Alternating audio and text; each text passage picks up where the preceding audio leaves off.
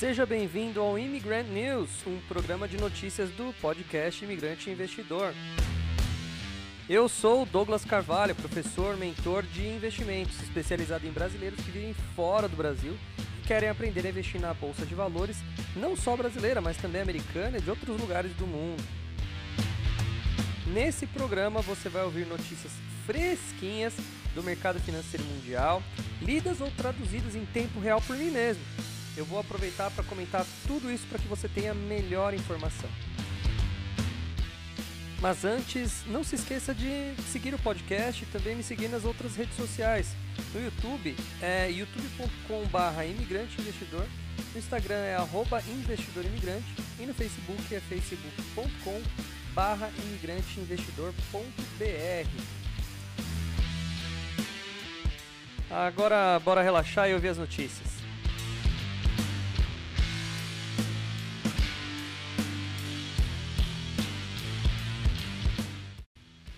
Fala imigrante, tudo belezinha por aí? Porque aqui está uma ventania gigantesca, as árvores chacoalhando para todo quanto é lado, um friozinho, um ventinho meio leve assim, né? Levemente frio assim. Para um novembro, posso dizer que está meio maluco essa, esse tempo para variar, né?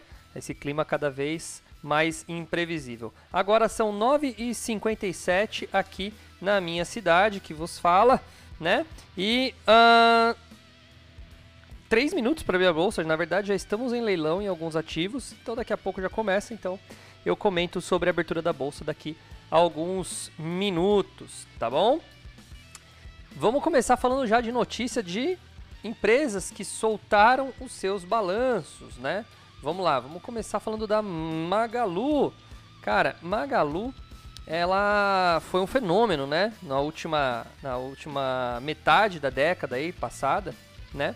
E agora não está tão bem assim não. Magazine Luiza divulgou seus números do terceiro trimestre nessa quinta-feira, registrando um lucro líquido ajustado de 22 milhões, uma queda de 89% em relação aos 215 do ano passado, no mesmo período, né?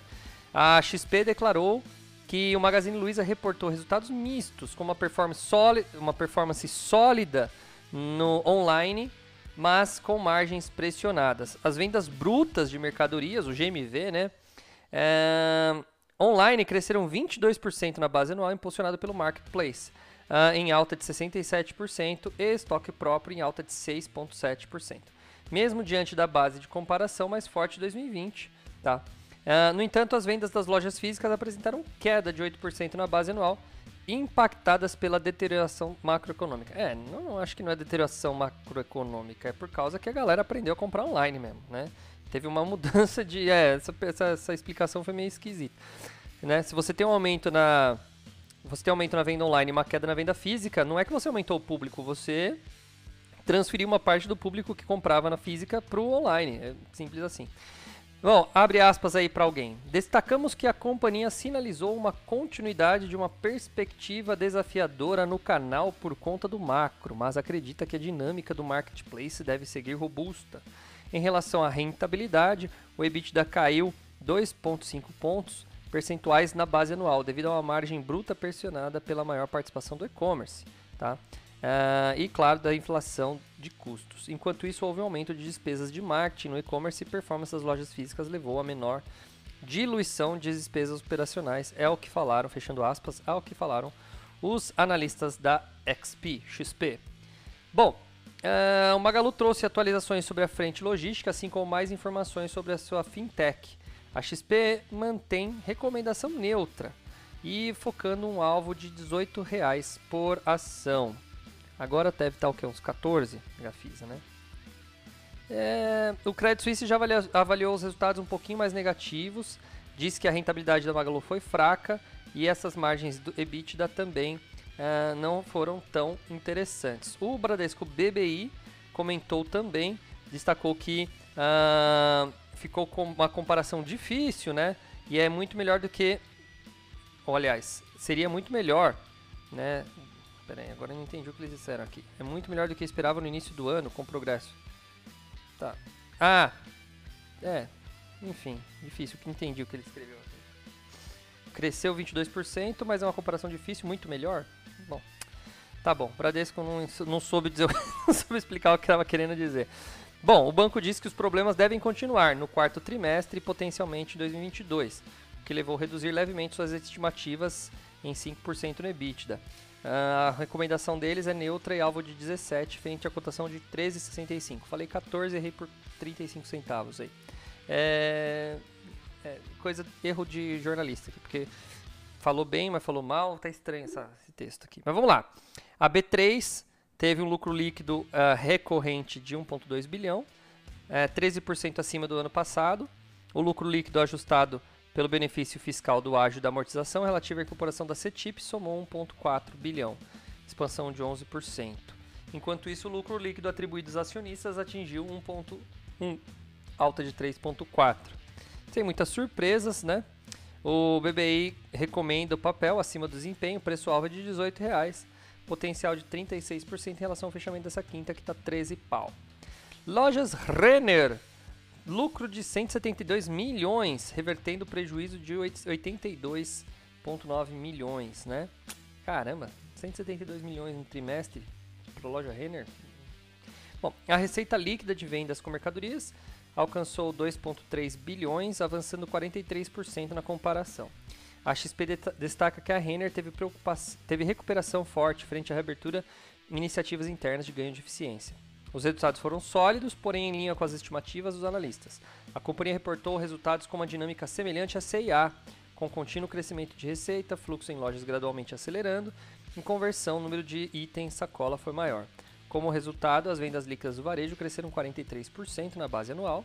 Sobre a rentabilidade, a margem a bruta apresentou redução de pressão em relação a 2019. Bom, tá bom, né? Vamos ver se eles vão recomendar aqui. A XP mantém a recomendação de compra.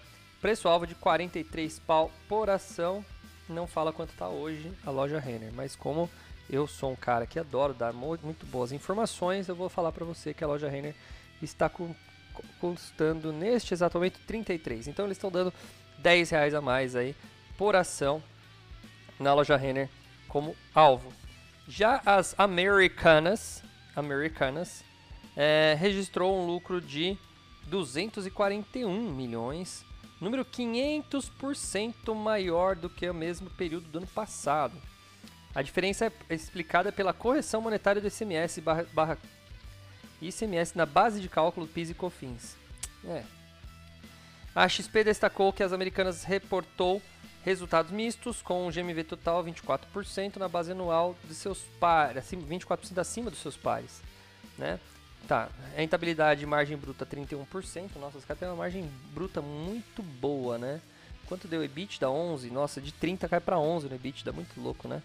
Com isso, o prejuízo líquido, incluindo-se efeitos de créditos fiscais, totalizou 6 milhões, enquanto a companhia apresentou uma queima de caixa de 635 milhões para reforçar os estoques a, a empresa destacou o avanço do seu serviço de fulfillment, rápido crescimento da AMI. AMI é aquele cartão digital, é, tá crescendo mesmo esse negócio. Com seu lançamento de crédito digital, a evolução da combinação operacional dos negócios. Os analistas mantiveram a recomendação neutra e preço-alvo de 45 pau. Também não estão falando quanto está custando Americanas. Agora ele está falando da Mer 3 ou da AMI, da Lamy. Deixa eu ver aqui, vamos ver a Mer. A Americanas está 35 nesse momento. A Mer 3, tá? 35 estão mandando 45 aí como, como recomendação. A CPFL, opa, eu tenho essa, vamos ver. Essa eu vou ter que olhar mais tarde com calma. Apresentou lucro líquido 6% maior do que o ano passado.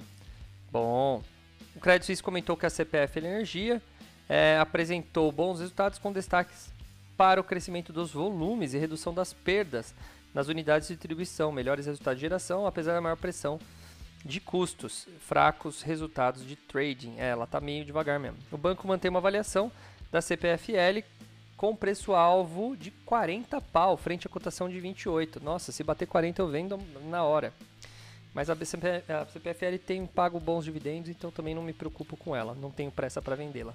A CEMIG, queda de 27% no lucro líquido. É, CEMIG eu não tenho ainda bem com 421 milhões ante a 579 do mesmo período ano passado.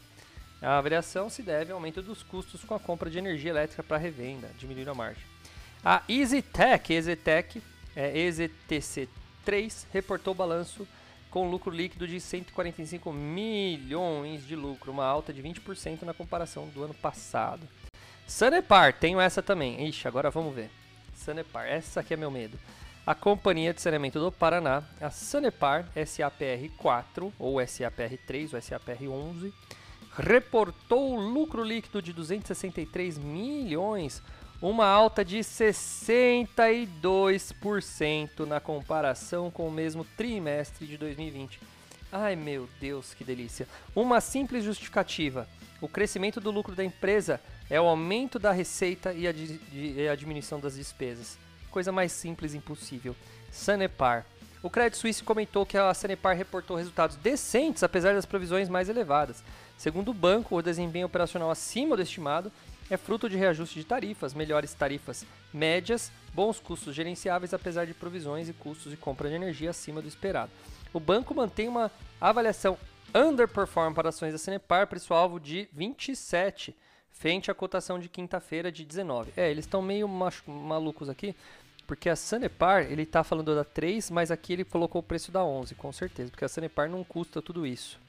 Ó, a, a Sanepar 4 está custando 3 reais. A Sanepar 3 está custando 3 reais, quase 4 também. E a Sanepar 11 está custando 19, tá? Então é a, é a 11 que eles estão falando. Pô, de 19, se for para 27, eu tô... Fe... Olha lá, meu, meu Siri falando comigo. Bom, uh, se a Sanepar for para 19 reais, está muito boa. Como ela está tendo bastante lucro, daqui a pouco também há uma grande tendência de uh, mandar bala em, é, em dividendos. Eu vou pôr a, a Sanepar aqui no fundamento só para ver uma coisa. Porque a Sanepar, cara, ela vem mostrando números bons há um ano, mas o preço não não está atingindo. Olha só, eu pus a Sanepar 4 aqui, tá com VPA de 5.1 com um preço agora de 3,92, tá? Uh, um PL de 5, olha como tá bom. E um Earning Yield, vamos, vamos olhar o que está pronto aqui, o, EV sobre BIT de 4,29. Tá ótimo os dados dela. Ah, uma dívida líquida bem controlada, a dívida líquida sobre patrimônio de metade, tá metade só da dívida bruta sobre patrimônio. É, um patrimônio líquido de 50% do ativo, tá? Uma margem de lucro líquida de 22%. Cara, essa empresa está indo muito bem, ela só está baixa de caixa. Ela deveria ter mais caixa, tá faltando caixa. É o único ponto negativo que eu vejo. Crescimento de receita de 8% no ano. Cara, tá muito boa. Eu não sei por que essa empresa não, não dispara no preço, tá?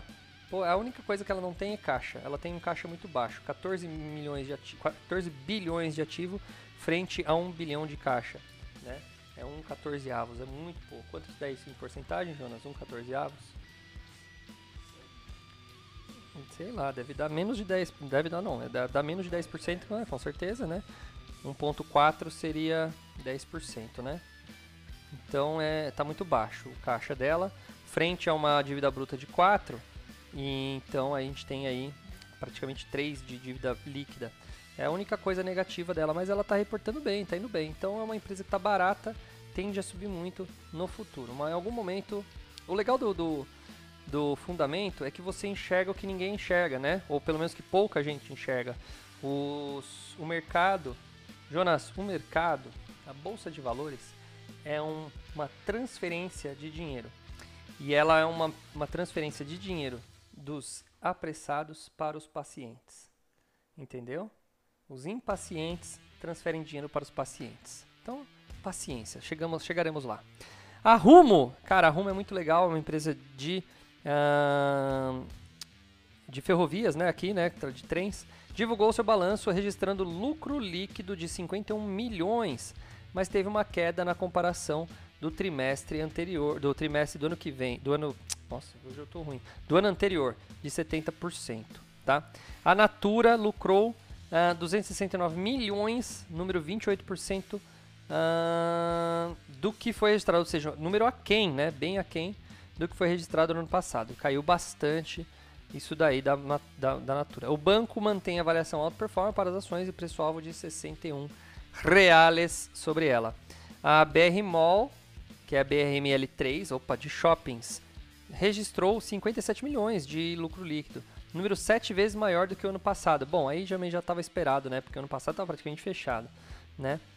O Credit Suisse apresentou resultados em linha com as expectativas, disse que ela apresentou em linha e está indo super bem. Agora o banco mantém um rating neutro para as ações, preço-alvo de 10,50 frente a uma cotação de 8,27. A Rap Vida, a Rap Vida de saúde, informou que teve queda de lucro no, ter no terceiro trimestre, indo de 43,7 milhões para do, é, de, aliás, de 247 milhões do ano passado para 43 esse ano. Nossa, bem fraco. A Energisa deu lucro líquido também, 863 milhões, queda de 6% em relação ao ano passado. A Raizen, lucro de 1,07 bilhão, olha o tamanho desses caras, que representa 149 mais do que o apurado no ano passado. Ou, nossa senhora, é bastante coisa mesmo, hein? O banco comentou que a Raizen divulgou resultados em linha, uh, destaque para o EBITDA de 3% acima do consenso. Por segmento, o banco diz que tanto açúcar quanto renováveis registraram um trimestre forte, com o primeiro superando substancialmente as expectativas. O banco uh, mantém uma avaliação outperform para as ações deles, com um preço de R$ reais vista aos 6,80 que custa hoje. Olha, caramba, tem muita empresa saindo aí, né? Tem muita empresa. Vamos ver a IRB, aquela que eu gravei no YouTube, que o deu um monte de hater lá, né, falando mal de mim lá só porque eu falei da IRB. Bom, a IRB registrou queda de 27 no prejuízo, ou seja, está melhorando, tá? Ficou em 155 milhões no terceiro trimestre desse ano, ante perdas líquidas de 215 milhões no ano atrás. Então ela está melhorando aí, tá? Na visão recorrente, registrou lucro líquido de 44 milhões. Um relatório assinado pelo Marcelo Teles, Daniel Vaz e Bruno Amorim, o Credit Suisse escreveu que IRB teve mais um trimestre difícil. O banco vê os resultados da resseguradora como negativos para as ações devido à deterioração do índice de sinistralidade para 119%, levando a resultados de subscrição muito negativos e levando a um prejuízo líquido recorrente de 285 milhões, abaixo do segundo trimestre e do terceiro trimestre de 2020. O banco mantém uma avaliação fraca para ela, com alvo de R$ reais frente à cotação de 5,01. Então eles estão rebaixando a um centavo a ação nesse momento. Mas aquela coisa, né? O cara mais o cara mais fera da bolsa de valores, o cara mais rico da bolsa de valores aí, o cara que tem mais dinheiro investido, diz que tem ação da RB e que daqui a um tempo o negócio vai bombar. Então, como é um, uma coisa de alto risco, pega lá um, uma porcentagemzinha do seu capital e coloca é isso que eu geralmente falo pro pessoal, né? Uh, a Sabesp registrou lucro líquido de 468 milhões, alta de 11%. Ah, eu queria saber dessa, vamos ver. Modal Mais. A Modal Mais lucrou de forma líquida e ajustada 48 milhões, alta de 195% na comparação com o mesmo período do ano passado. Eu tenho Modal Mais na minha carteira, na minha carteira pública, inclusive eu preciso atualizar minha carteira pública para vocês. A Tecnisa somou prejuízo líquido prejuízo de 35 milhões no mesmo período do ano passado, no, no 35 milhões no ano passado e 45 milhões esse ano, ou seja, piorou.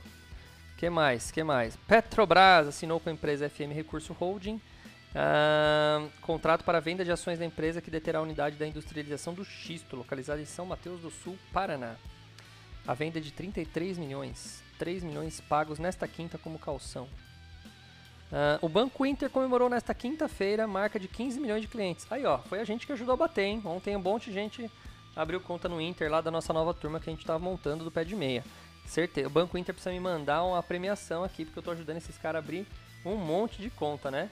O Inter é o que, acho que dos meus alunos, o Inter e a Clear são as duas que mais abre, que, que a gente mais ali tem aluno abrindo. Segundo o comunicado, foi um crescimento de 100% nos últimos 12 meses. A marca nos desafia a querer mais, nos deixa confiantes para seguir nosso propósito e simplificar a vida das pessoas com um verdadeiro ecossistema digital que entrega soluções para diversos momentos da vida do cliente. Conclui João Vitor Menin, CEO da Inter. É, bichão. A Inter tá indo bem, tá indo bem. Bom, vamos lá. Vamos falar de outra coisa aqui. Sabia que a Renault vai deixar de produzir 500 mil carros em 2021 diante da crise, da crise global de uh, semicondutores. Para quem não sabe, está tendo uma crise aí né, de abastecimento. Vamos ler, vamos ler. Curitiba. A Renault estima que deixará de produzir entre 400 a 500 mil carros em 2021 no mundo, diante da crise global de que impacta a linha de produção de veículos novos.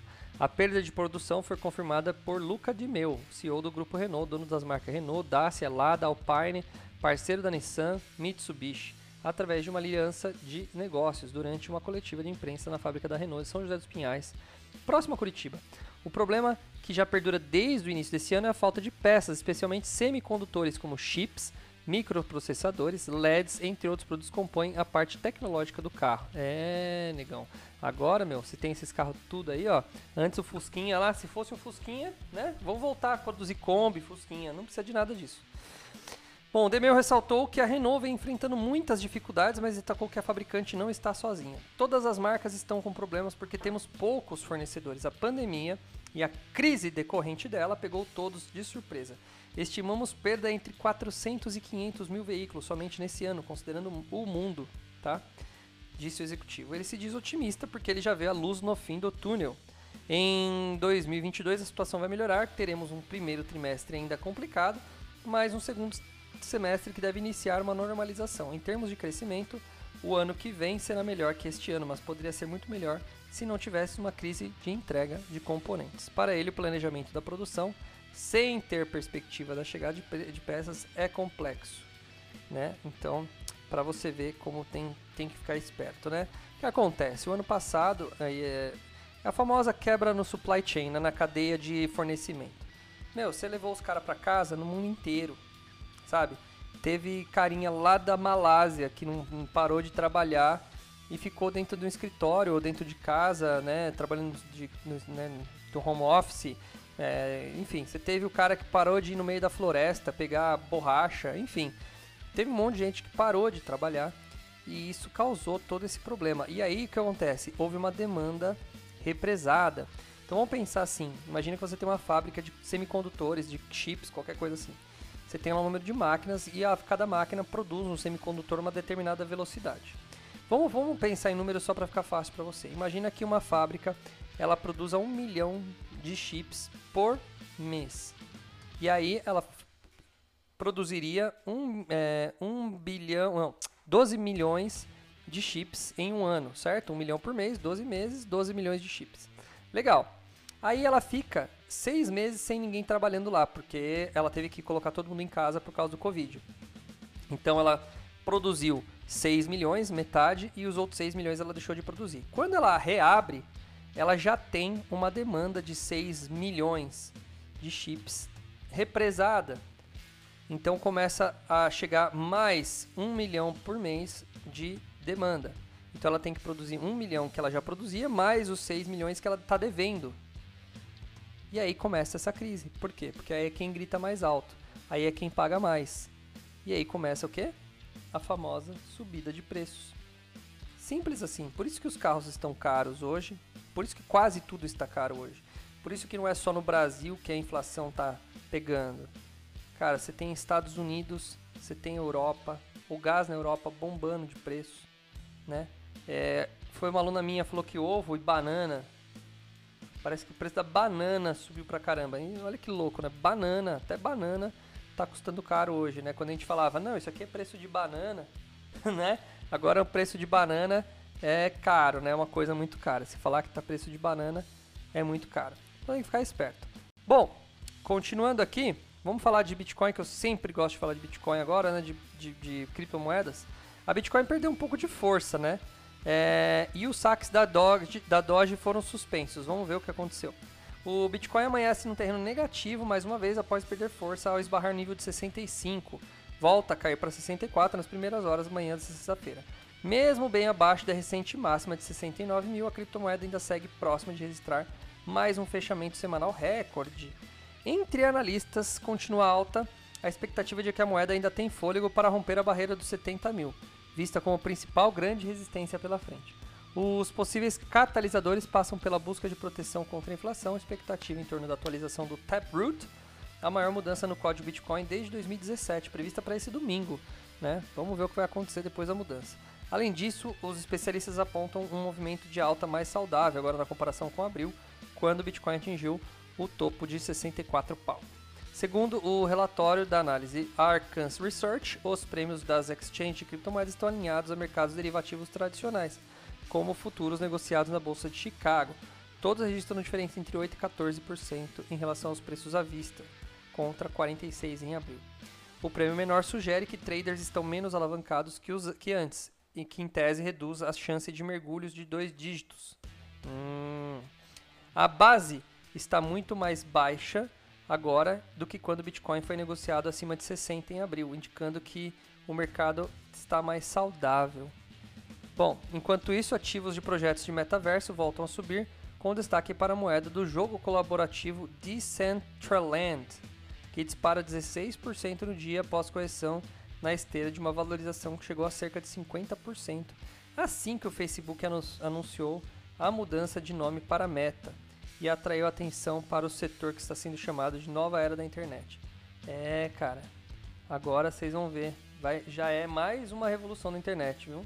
Essa chegada do Meta aí vai mudar tudo. Aliás, essa visão do Mark Zuckerberg em cima do Meta e da, das, dessas plataformas, jogos colaborativos, enfim. A Sandbox, outra plataforma que per permite a criação do metaverso, também registra fortes ganhos no dia e avança mais de 9%. É, Uh, entre as maiores baixas fica o destaque para OMG Network, que chegou a cair 30% após usuários se credenciarem para receber um airdrop de outro ativo digital e começaram a liquidar o OMG adquirido nos últimos 30 dias.